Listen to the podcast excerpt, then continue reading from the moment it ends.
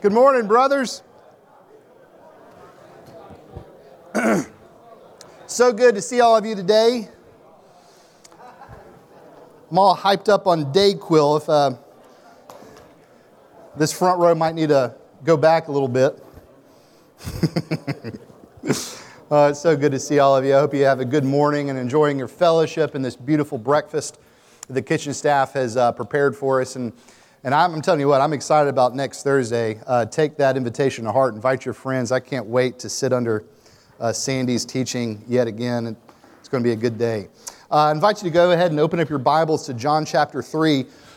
As you're turning there, I really don't think there's a chapter in the Bible that has been preached on more than John 3. You know, my study, you, you won't believe the material um, both commentaries and just articles alike on John. Martyn Lloyd-Jones, one of my favorite authors, has an entire book.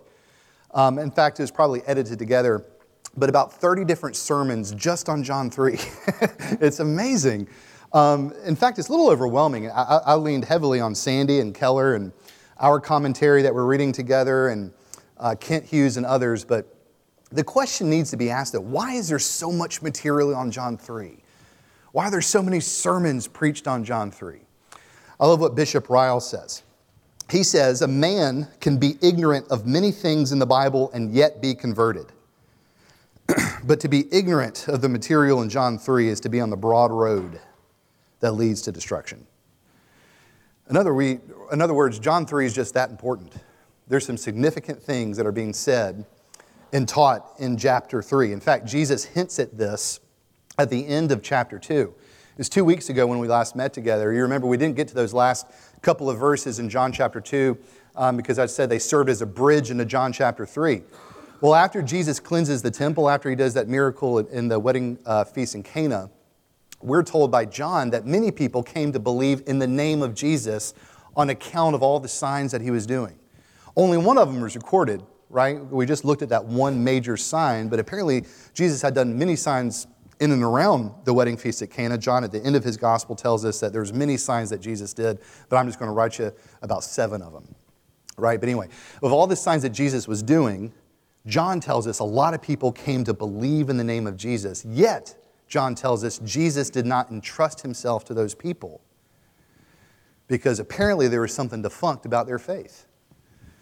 It was surfacey. It wasn't true and saving faith. There was something that was missing. Well, Jesus tells us what was missing in this evangelistic conversation that he's about to have with this religious somebody, this man named Nicodemus. And it's a beautiful chapter. So let's read it together, starting in verse 1. now, there was a man of the Pharisees named Nicodemus, a ruler of the Jews. This man came to Jesus by night and said to him, Rabbi, we know that you are a teacher come from God. For no one can do these signs that you do unless God is with them. But Jesus answered him, Truly, truly, I say to you, unless one is born again, he cannot see the kingdom of God. Nicodemus said to him, How can a man be born when he is old? Can he enter a second time into his mother's womb and be born? Jesus answered, Truly, truly, I say to you, unless one is born of water and spirit, he cannot enter the kingdom of God. That which is born of flesh is flesh, and not enter, or rather, that which is born of the Spirit is spirit. Do not marvel that I said to you, You must be born again. The wind blows where it wishes, and you hear its sound, but you do not know where it comes from or where it goes. So it is with everyone who is born of the Spirit. Nicodemus said to him, How can these things be? Jesus answered him, Are you the teacher of Israel, and yet you do not know these things? Truly, truly, I say to you, we speak of what we know and bear witness to what we have seen, but you do not receive our testimony. If I have told you earthly things and you do not believe, how can you believe if I tell you heavenly things? No one has ascended in heaven except he who descended from heaven, the Son of Man. And as Moses lifted up the serpent in the wilderness, so must the Son of Man be lifted up, that whoever believes in him may have eternal life. For God so loved the world that he gave his only Son, that whoever believes in him should not perish but have eternal life. For God did not send his Son into the world to condemn the world, but in order that the world might be saved through him. Whoever believes in him is not condemned, but whoever does not believe is condemned already, because he has not believed in the name of the only Son of God. And this is the judgment The light has come into the world. The people love the darkness rather than the light because their works were evil. For everyone who does wicked things hates the light and does not come to the light, lest his works should be exposed. But whoever does what is true comes to the light, so that it might be clearly seen that his works have been carried out in God. Now, after this, Jesus and his disciples went into the Judean countryside, and he remained there with them and was baptizing. John was also baptizing at Aenon near Salim, because water was plentiful there, and people were coming and being baptized, for John had not yet been put in prison. Now, a discussion arose between John's disciples and a Jew over purification. And they came to John and said to him, Rabbi, he who is with you across the Jordan, to whom you bore witness, look, he's baptizing, and all are going to him. John answered, A person cannot receive even one thing unless it's given to him from heaven. You yourselves bear me witness what I said. I am not the Christ, but I've been sent before him. The one who has the bride is the bridegroom. The friend of the bridegroom, who stands and hears him, rejoices greatly at the bridegroom's voice. Therefore, this joy of mine is now complete. He must increase, but I must decrease. He who came from above is above all. He who is of earth belongs to the earth and speaks in an earthly way. He who comes from heaven is above all. He bears witness to what he has seen and heard, yet no one receives his testimony. Whoever receives his testimony sets his seal to this, that God is true. For he whom God has sent utters the words of God, for he gives the Spirit without measure. The Father loves the Son and has given all things into his hand. Whoever believes in the Son has eternal life and whoever does not obey the Son shall not see life, but the wrath of God remains on him. Brothers, this is the word of the Lord. Let's pray together. Heavenly Father, I'm so grateful for my friends in this room, my brothers, that you've given uh, breath to our lungs, you've caused us to wake this morning and to come here, to, yes, have fellowship, um, but also to eat and feast from your life giving word. Uh, Lord, I am completely incapable of opening the depths of this passage. So we pray that you would send your Spirit upon us, that you would anoint me, that you would anoint each of us, that you'd ready our hearts and open our eyes and to see the marvelous truth that you give us in this third chapter of the Gospel of John. Speak to us, O Lord, for your servants listen. We pray in Christ's name. Amen. In 2 Timothy uh, chapter 4, verse 5, Paul exhorts young Timothy, and really all of us, not just Timothy, but all of us, a number of things. This is what he says. He says, Timothy, be sober minded, all right? Uh, endure suffering, fulfill your ministry, whatever your ministry is, fulfill that. And right there, smack dab in the middle, he says, and also do the work of an evangelist, which isn't a suggestion, it's a command to all of us to do work of the evangelist. Now, I got to confess to you, I'm not that great of an evangelist. Um, I try, I do it, but it is I mean, it's, it's like on candid camera, it would be on a Comedy Central. I mean, it's, I'm sweaty. Um, I stumble over my words. I say inappropriate things because I'm nervous just by accident. And, you know, and I also fall to the temptation sometimes, I think most of us do, that I take the first on off ramp in those conversations when they come up. You know what I'm talking about? Like when you have the opportunity to talk about the gospel, but you end up talking about the weather instead, or how lousy your team played the Saturday before. Y'all ever do that? It's like kind of self preservation. you know, thank goodness I got out of that sticky situation. We do that sometimes. But the fact of the matter is, we might not be well trained evangelists. We might be intimidated, even though in, in our heart of hearts, we know as Christians we have nothing to be intimidated about. But nevertheless, all of us are called to be evangelists. And if that is the case, and it is the case as the scriptures tell us, that I think it would do us well to turn our gaze upon the perfect example of evangelism, Jesus Christ Himself. And we see that in John chapter 3. Sinclair Ferguson says that if you were to take the spirit, I love this so much. He says, if you were to take the spiritual pulse of Jesus, you would find that the heartbeat of God has an evangelistic rhythm. If you were to take the spiritual pulse of Jesus, you would find that the heartbeat of God has a evangelistic rhythm. Isn't that wonderful? I mean, John says the same thing in John chapter 3. I mean, the, the summarizing verse is uh, verse 16 and 17. John tells us that God has not sent his son into the world to condemn the world, but that the world through him might be saved. That is the heartbeat of God. I mean, I'm serious. As soon as Jesus steps onto the stage of human history, the first phrase that he utters, according to Mark, following his baptism, is the time is fulfilled. The kingdom of God is at hand. Repent and believe. The first thing that he says. And what that tells me is like, unlike us, Jesus just doesn't waste time talking about the weather or about how well or how lousy Ole Miss football played this past Saturday. He gets straight to business, the business that his father gave him in eternity past, the business to take care of humanity's greatest problem. So, what is humanity's greatest problem? Well, it isn't politics or poverty, although those things are very important. It's not about how well our retirement is doing or how well our kids are doing or what our kids are doing what our waistlines are up to these days. I mean, it's not about that. Humanity's greatest problem, our greatest problem, is our alienation from God, the one who created us for himself, in whom we can only be satisfied, but we are separated from because of our sin problem and our corrupted nature. And the Bible tells us, John tells us, the very reason Jesus came was to solve humanity's greatest and most urgent need. And what we see in John chapter 3, and really John chapter 4, is that it really doesn't matter who you are. You could be a religious somebody like Nicodemus, you could be a religious nobody like the woman at the well. But what everybody needs is to be born again. We must have that to receive and enjoy eternal life in the Lord Jesus Christ. Now, in John chapter 3, we're going to see a couple of things. Hopefully, we'll see some amazing facets and truth about this beautiful doctrine, which is really the doctrine of regeneration, new birth. But I think we're also see, going to see, too, the urgency and the heart that we are called to have as God's men as we share the gospel with our Nicodemuses. All right? Now, there's three overarching points. First off, it's the essence of new birth. There's going to be three subpoints there. Secondly, the. Um, um, the basis of new birth. Then, lastly, what is the posture of someone who's born again? We'll probably spend the least amount of time there. Um, hopefully, we'll get through everything. So, first off, the essence of new birth, verses 1 through 8. There's three things I want us to see the necessity, the nature, and the gift of new birth. First off, the necessity of new birth, verses 1 through 3.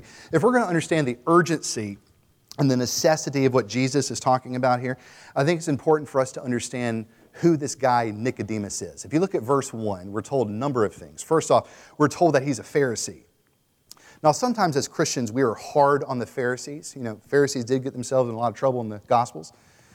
But usually we're pretty hard on the Pharisees. I don't think we need to be too hard on our man Nicodemus here, all right? Because as a Pharisee, that means that he, first off, believed the Bible. Right, he wasn't a Sadducee. You know, he wasn't a theological liberal. He believed the Bible, he believed it to be God's Word. He took obedience to God's word very seriously. He was generous. He was an honest person. In fact, all of us would be very comfortable of our daughters marrying a man named Nicodemus. I mean, he's just an upstanding citizen, he's a good guy. Furthermore, we're told that he's part of the ruling party. Elsewhere in the Gospel of John, that means he's part of the Sanhedrin court. Now, what is the Sanhedrin court? It's kind of a mixture of two things. It's kind of like our version of the Supreme Court, and also he's like the head of the greatest seminary in America. All right? So he, basically, he's a very important religious ruler. So he's a Pharisee. He's a very important man, both in the religious circles and in just the political world. We're also told, too, that he visited Jesus under the cover of night. Now, what is that all about? I think there's two things there. First, he visited Jesus under the cover of darkness because he didn't want his colleagues to know that he was meeting with Jesus. Remember what happened at the end of John chapter 2? Jesus flipped tables in the temple. I'm sure he wasn't very popular with the Sanhedrin court at this point. So you could say it's because of cowardice, or you could just say he's being calculated. He doesn't know who really Jesus is yet. But it also tells us, too, that, that Nicodemus was a spiritually curious man, right? Because he does not go to Jesus to, um, to interrogate him or to cause him to get tripped up in his words like the scribes and other Pharisees would do later in his ministry. If that was his intention, he probably just would have done it in the daytime. I mean, the Sanhedrin court would have been happy for him to do something like that, but that's not what he does. He goes under the cover of nighttime to figure out who Jesus is. I mean, he's got some heavy duty questions for Jesus. He is, he's a spiritually curious person. It's clear that he thought a lot of Jesus. I mean, just note that Nicodemus, remember, he's like the president of RTS Seminary. I mean, he's just a, he's a theologically trained person. Yet, this man from Nazareth, who was either a carpenter or a mason worker, who wasn't theologically trained in the traditional sense, calls him a rabbi, my rabbi, teacher. I mean, that is deep respect that Nicodemus would call Jesus rabbi in this instance. Secondly, he also called him a man of God, that you have come from God. He probably spoke, spoke more than he knew, but he knew that there was something special about Jesus. He goes, Jesus, you have to come from God. There's no way that you could be doing the things that you're doing without coming from God. So he knew, he knew there was something special about Jesus. His worldview was beginning to crack a bit. He was spiritually curious. Now, friends, just think about that. Just, just step out of John 3 for a moment. God ordained this to happen. Jesus was expecting it, the Son of God. But just think about how this, how this meeting might have taken place. Did they see each other earlier in the day? Were they uh, on top of someone's roof, as is depicted in the show The Chosen? I mean, how did it happen? Did, did Jesus just know that he was going to come and, and he happened upon Jesus, happenstance? What, whatever it was, we know that God ordained that to happen. The spiritually curious man to meet Jesus under the cover of darkness, to have his questions answered. So the next time someone comes to you, a Nicodemus, and has a question, that wasn't by accident. God ordained that to happen. Just something for us to think about. So he was a spiritually curious person. But we also understand, too, and I think this was Nicodemus's major hang up, okay?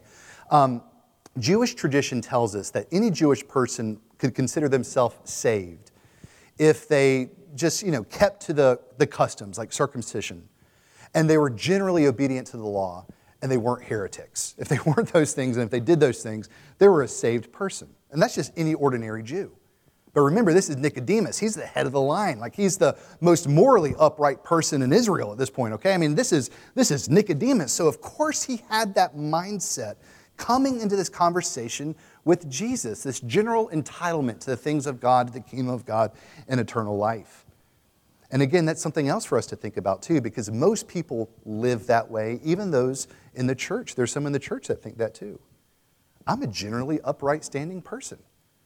I pay my taxes, I read my Bible, I'm nice to my kids. God kind of owes me this. I mean, I'm a good, decent man. Most people think they're entitled to these things, that they live a certain way. But notice how Jesus stops him right in his tracks. I mean, it's almost abrupt. Because, you know, it seems like Nicodemus wants to say more, and Jesus just stops him in his tracks. He, what does Jesus say? He says, Truly, truly, I say to you, unless one. And what that means, that's significant. I mean, he's speaking to us at that point because if he was just speaking to Nicodemus, he says, Truly, truly, I say to you, Nicodemus. But he doesn't say that. He says, Truly, truly, I say to you, unless one is born from above. So Jesus is talking about all of humanity. He even gets more direct in verse 7. He says, You, plural, must be born again. So just think about what Jesus is saying here. Um, Nicodemus is kind of a representative, I think he's a representative for us in this passage.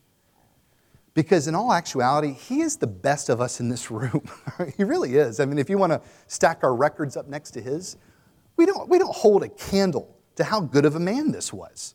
I mean, he really was a religious somebody. He cared about God's word, he was a teacher of God's law. And so, if Jesus is saying this to Nicodemus, he could be saying it to any of us. So, so Nicodemus, listen. Or Barton, listen. Or Frank, listen. Or Ted, listen. It doesn't really matter what you do. And granted, Nicodemus, you do a lot. But it has not moved the needle in your relationship with the Lord if you want to know God, truly know Him, and if you want to be in this intimate relationship with Him, you must be born from above. And if you're not born from above, you can't even see the kingdom of God, much more enter it. So, this is what Jesus, God incarnate, is saying. He's saying there's not one person in this world that has ever entered the, the kingdom of heaven without being born again. It's absolutely impossible. It's a necessity, in other words. Now, before we move on, just think about this upper hand that God gives us evangelistically. Right there, we know what every single person in the world needs, regardless how good they are. They could be a religious somebody, but you and I know what every single person in this world needs down deep. They need a relationship with Jesus. They need to be born again, which we'll talk about what that means in just a second.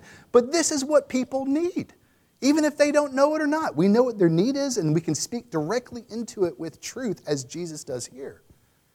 It also means, too, if salvation is based on this and not religious attainment, and not our good efforts, and not our good work, that means, brothers, anybody can be born again. No one is beyond redemption. Okay? That's what that means, as we'll see clearly in John chapter 4. Do you see how great news that is? I mean, Jesus is laying down the law here of what must happen, of what is needed. But it's completely equitable. The, the, the, ground is level at the foot of the cross. No one is beyond redemption, is what we learn when we put John 3 and John 4 together. But nevertheless, this is, this is what is essential. New birth is a necessity for eternal life, okay? Now, secondly, the nature of new birth. And this is really the meat and the potatoes of this passage, I think. We see this in verses 4 through 7. What is new birth? Unfortunately, that word has been hijacked by all sorts of people. Demographers use it as a, as a word to describe a certain voting bloc, the evangelical right. Um, other people use it as a word to differentiate between Christian groups. You know, the Catholics are over there, the nominalistic mainline Christians are over here, the, the Bible believing Christians, the, those born again Christians are over here. But listen, for Jesus to describe someone as a born again Christian, that is like the greatest redundance. Jesus would say, Why are you saying the same thing twice? I mean, to be a Christian is to be born again. To be born again is a Christian. Those things, that's the exact same thing is what we learn in John chapter 3. So, what is it to be born again? What does that mean? What is this new birth? Well, if we look at this conversation taking place between Jesus and Nicodemus, we learn a couple of things. First off, it is clear in verse 4 that Nicodemus is completely confused by this whole concept of being born again that Jesus just brought up in verses 1 through 3. I mean, just look at the question he asks. He says, Jesus, I'm an old man. I mean, what, how can I be born again? Do I somehow re enter my mother's womb, God rest her soul? I mean, she, he's an older man at this point. I'm sure his mother had passed away. Now, when Nicodemus asks this question, I don't think he's being silly. I don't think he's being condescending, as some um, commentaries make it out that he's just being, he's being dismissive of Jesus, acting as if Jesus is ridiculous. I think he asked that question because he's legitimately confused. Legitimately confused for two reasons. One, when Jesus brings up that phrase, kingdom of heaven, in Nicodemus' mind, he immediately would have thought that Jesus was referring to the general bodily resurrection at the end of time that every conservative Jew, like a Pharisee, believed in. The Sadducees didn't, the Pharisees did. Okay? It's like the new heavens and the new earth that Isaiah prophesies about in, in Isaiah 65.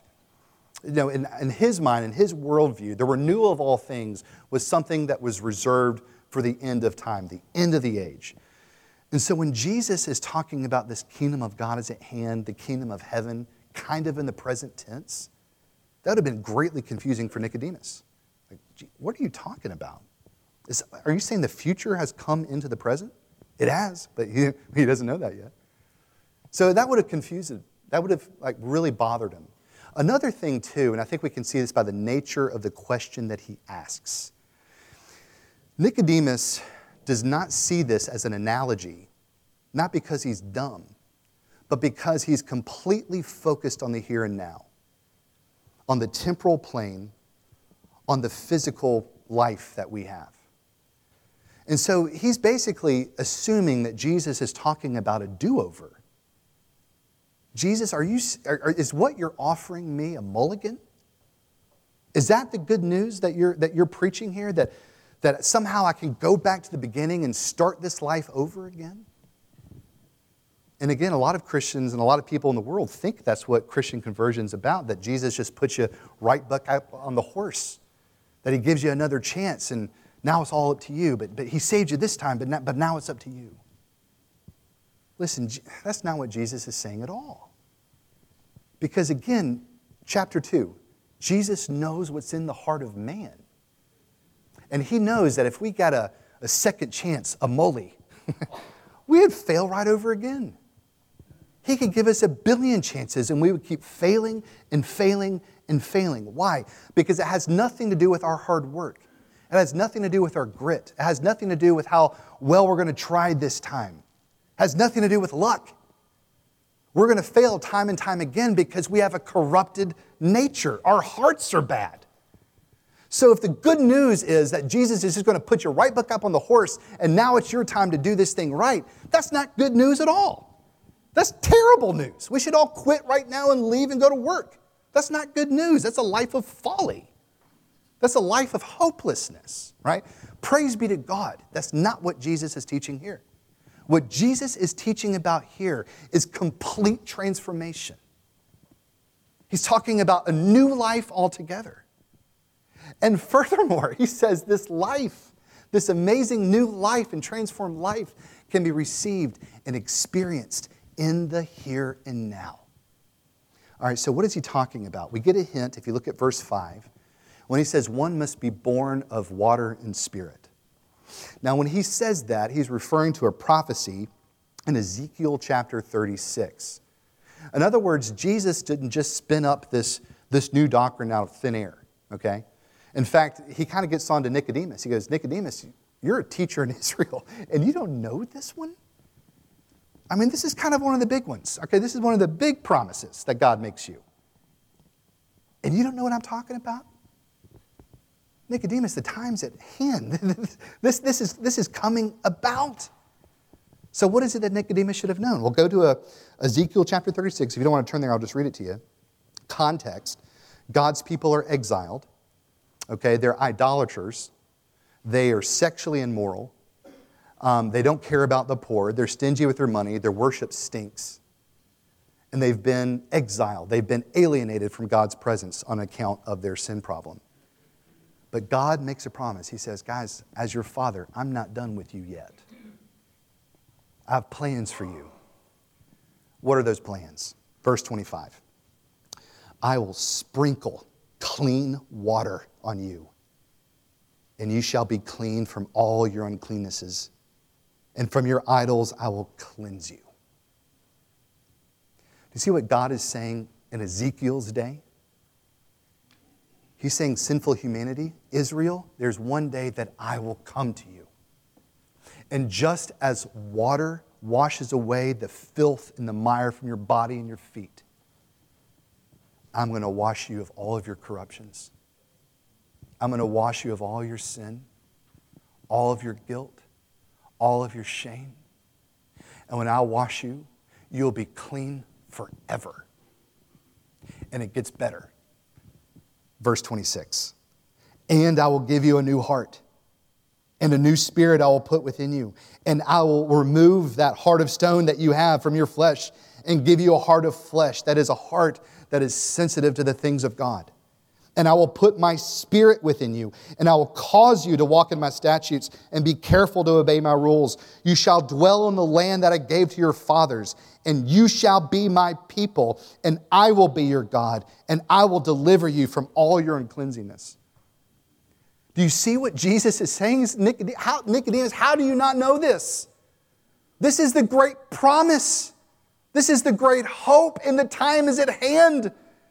I'm causing this to happen. Listen, Nico, unless you're born of the cleansing water of my Father, unless you have that spirit, you cannot enter the kingdom of heaven. But when you are washed clean by his blood, and you do receive my spirit, you will walk with him and he will be your God forever and ever. And that alienation problem that you and all of humanity suffers from will come to an end forever. And that intimacy that you have with God will continue to grow and grow and grow like that fine new wine of the kingdom that we talked about in John chapter 2. and you will be his man, and he will be your God forever and ever. And what is absolutely amazing is that he tells us that we don't have to wait for that. The future has invaded the present. This is the great, awesome news of new birth. I love what Tim Keller says. He says, even though the kingdom of God and all its infinite power to cleanse and renew will only come fully at the end of history, the new birth is an implantation of God's future power in your life right now. So it's like back to the future. God takes what will happen in the future and makes it a reality in your life in the present. That's what it means to be created new. We are new creations right now. The future glory that God will show forth at the end of time to heal everything in the whole world, Keller writes, can come into your life now and begin to change you from the inside out. In other words, we're not talking about a do over. We're talking about being transformed. We're talking about being made new. This is what Paul says. If you're, if you're in Christ, you are a new creation. Not one day, now. If you are in Christ, you are a new creation now. The old has gone, behold, the new has come. And as those who are indwelt by the Spirit of God, who have been given new hearts, who are new creations day by day, brothers, you know, it might not seem like it, but if you've got the Spirit of God in you, day by day, you're becoming more and more like Jesus. Until that day to come when we're transformed in the twinkling of an eye and we're all little Christs before Him. Jesus is saying this is what new birth is. That's where new birth is headed. That's where it's taken you. And Jesus says, we must have this. It even gets greater, though. Because even though we must have this, Jesus makes it clear we can't earn this. Because this amazing thing is an unmerited gift. We see that in verse 8. This is what Jesus is saying with all these analogies. He's, he's given us two big ones in these first eight verses. There's the overall analogy of being born, and then there's this wind analogy. In both cases, you and I have nothing to do with those things, right? No one's ever congratulated themselves when they were born, I don't think. Um, none of us have ever seen or can control the wind. However, we do experience the benefit of it. What Jesus is saying is that if you are born again, you are a product of the sovereign, mysterious power and grace of God. It's all about grace, is what verse 8 says. It's not because you go to Amen. It's not because you were raised in a Christian family. It's not because you're a religious somebody.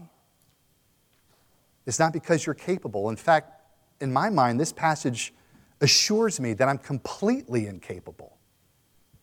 This is what Jesus is showing Nicodemus. Aren't you thankful for those moments in our lives that God gives us, overwhelms us, to remind us how incapable we are? I'm experiencing one right now. Um, this, past, this past weekend, uh, we were playing uh, front yard football, my wife and my oldest son. And uh, my wife got cocky. She started doing her Deion Sanders end zone dance. And um, her foot caught, and I can laugh about it now. I was not laughing when it happened. But she tumbled and uh, fell and broke her arm in four places. And um, my son actually sat down next to her goes, Mom, it's okay. I'll give you the touchdown. and uh, anyway, uh, it took all of one second for me to realize how incapable of a parent I am. I mean, seriously, Sarah needs a raise. the, the things that woman does, taking care of our family, that I now have to do. I mean, I didn't know if I was going to make it here this morning. I'm so exhausted. But I'm completely incapable as a parent. I need my wife. I need grace big time. And what this passage shows us, brothers, we are completely, completely spiritually incapable of saving ourselves. It's all about grace. That's what Paul teaches us in Ephesians 1. Go back and read Ephesians 1 whenever you get hoity toity and see how dependent you are on the grace of God. It's amazing. All of this is about the grace of God. And let me tell you, if you're here this morning and you're not yet converted, you know, maybe you're a Nicodemus and you have legitimate questions, you're spiritually curious. The only reason you're here is because the gracious power of the Holy Spirit is hovering over your life, churning that up. Don't ignore that. It's all about grace. So, this is the essence of, of new birth. There, there is a necessity, it's a complete transformation, it's a new life that starts now and gets better and better and better until we come to the fullness thereof in the day to come. And it's all about grace. Which leads us to our next main point. What is the basis of new birth, right? We see this in verses uh, 9 through 21. After, I have no reason to believe this, I just think this. After Nicodemus heard Jesus say all of that and explain all of that, I gotta believe tears were forming in that man's eyes. I mean, how could they not? I mean, he's spiritually tender, he's spiritually curious, and Jesus just laid on him this amazing truth, this amazing promise. Of course, that guy was weepy. I don't think he was converted. Uh, we have reason to believe he's converted by John chapter 19, although we're not exactly sure. But right here, it's clear that he's bewildered by the grace of God. I mean, he's actually thinking about this, and we see that in the question he asked in verse 9 Jesus, how can these things be? He's not denying what Jesus is saying. He's just simply saying, Jesus, I don't understand how this is possible. The things that you're talking about, I mean, I see your analogies of the birth, kind of, and, and the wind, I get that, but, but how is this possible? What is the power behind this new birth? Please help me understand this. Then in verses 10 through 21, Jesus graciously explains it to him how by pointing to himself and his work on the cross. Okay, so there's three things that Jesus says about the cross explaining how the new birth is possible. The first thing that he gives us is a great illustration in verses 14 and 15. I mean, this is the most on the nose illustration of the cross you'll ever find in the Bible, particularly in the Old Testament. And as soon as he referred to it, Nicodemus, you know, he had been transported back a couple of thousand years to when it happened in Numbers 21. This was a very important story in the history of Israel. So it's Numbers 21. This is the analogy, this is the illustration that Jesus is referring to to explain what's going on. Okay, so it's the bronze serpent story in Numbers 21. I'll read it for you. From Mount Hor, they set out by the way of the Red Sea to go around the land of Edom. And the people became impatient on the way, and the people spoke against God. These are people who were just recently rescued from Egypt and they start speaking against God and Moses. Why have you brought us out of Egypt to die in the wilderness? For there is no food, no water. We loathe this worthless food. Can you imagine saying that audibly to the Lord? We loathe your blessings. But that's what they said. So the Lord sent fiery serpents among the people, and they bit the people, so that many people of Israel died. And the people came to Moses and said, We have sinned, for we have spoken against the Lord and against you pray to the Lord that he would take away the serpents from us. So Moses prayed for the people, and the Lord said to Moses, Make a fiery serpent and set it upon a pole, and everyone who is bitten, when he sees it, shall live.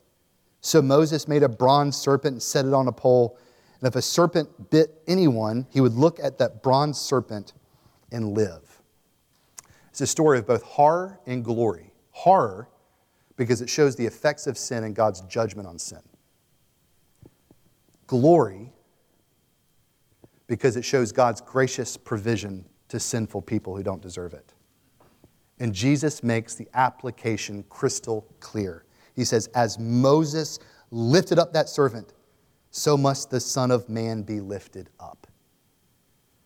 Do you see how this is just a perfect story for Jesus to use to describe what he's about to do? How all of this is possible? Everything fits. It's the perfect illustration.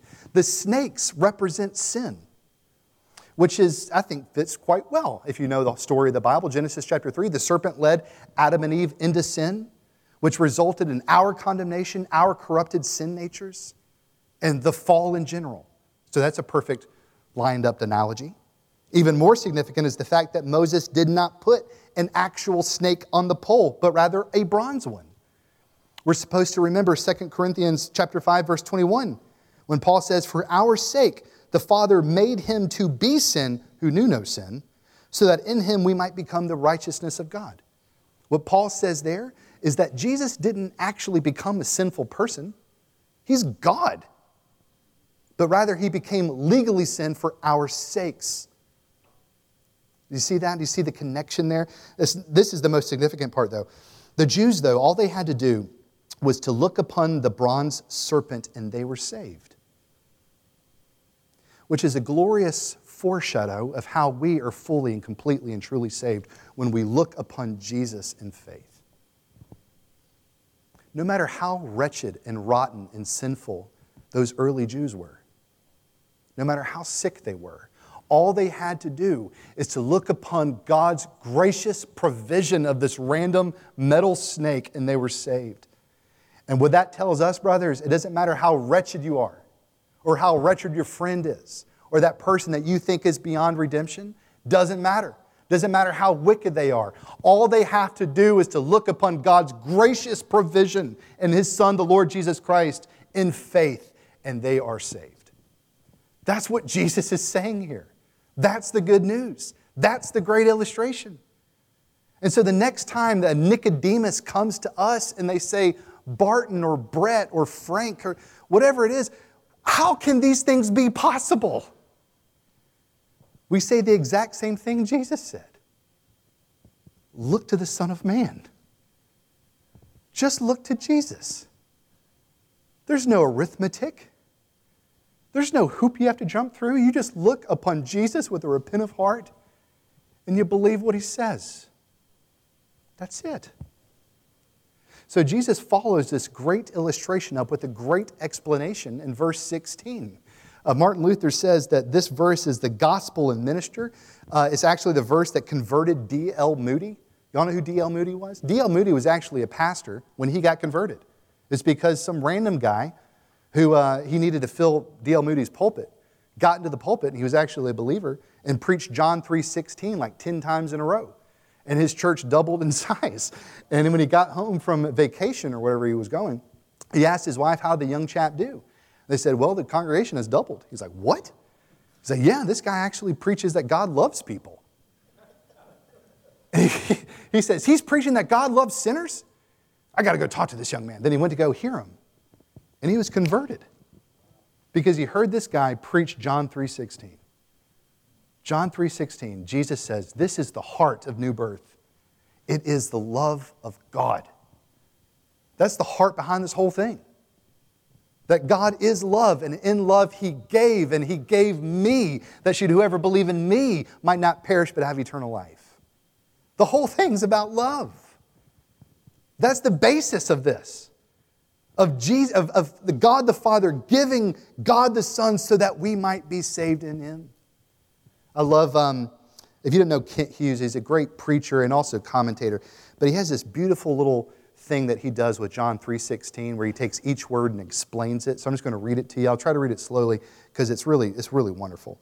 This is what he says God, the greatest lover, so loved the greatest degree, the world, the greatest company that he gave the greatest act, his only son, the greatest gift, that whoever, the greatest opportunity, believes the greatest simplicity, in him, the greatest attraction, should not perish, the greatest promise, but the greatest difference, have the greatest certainty, eternal life, the greatest possession.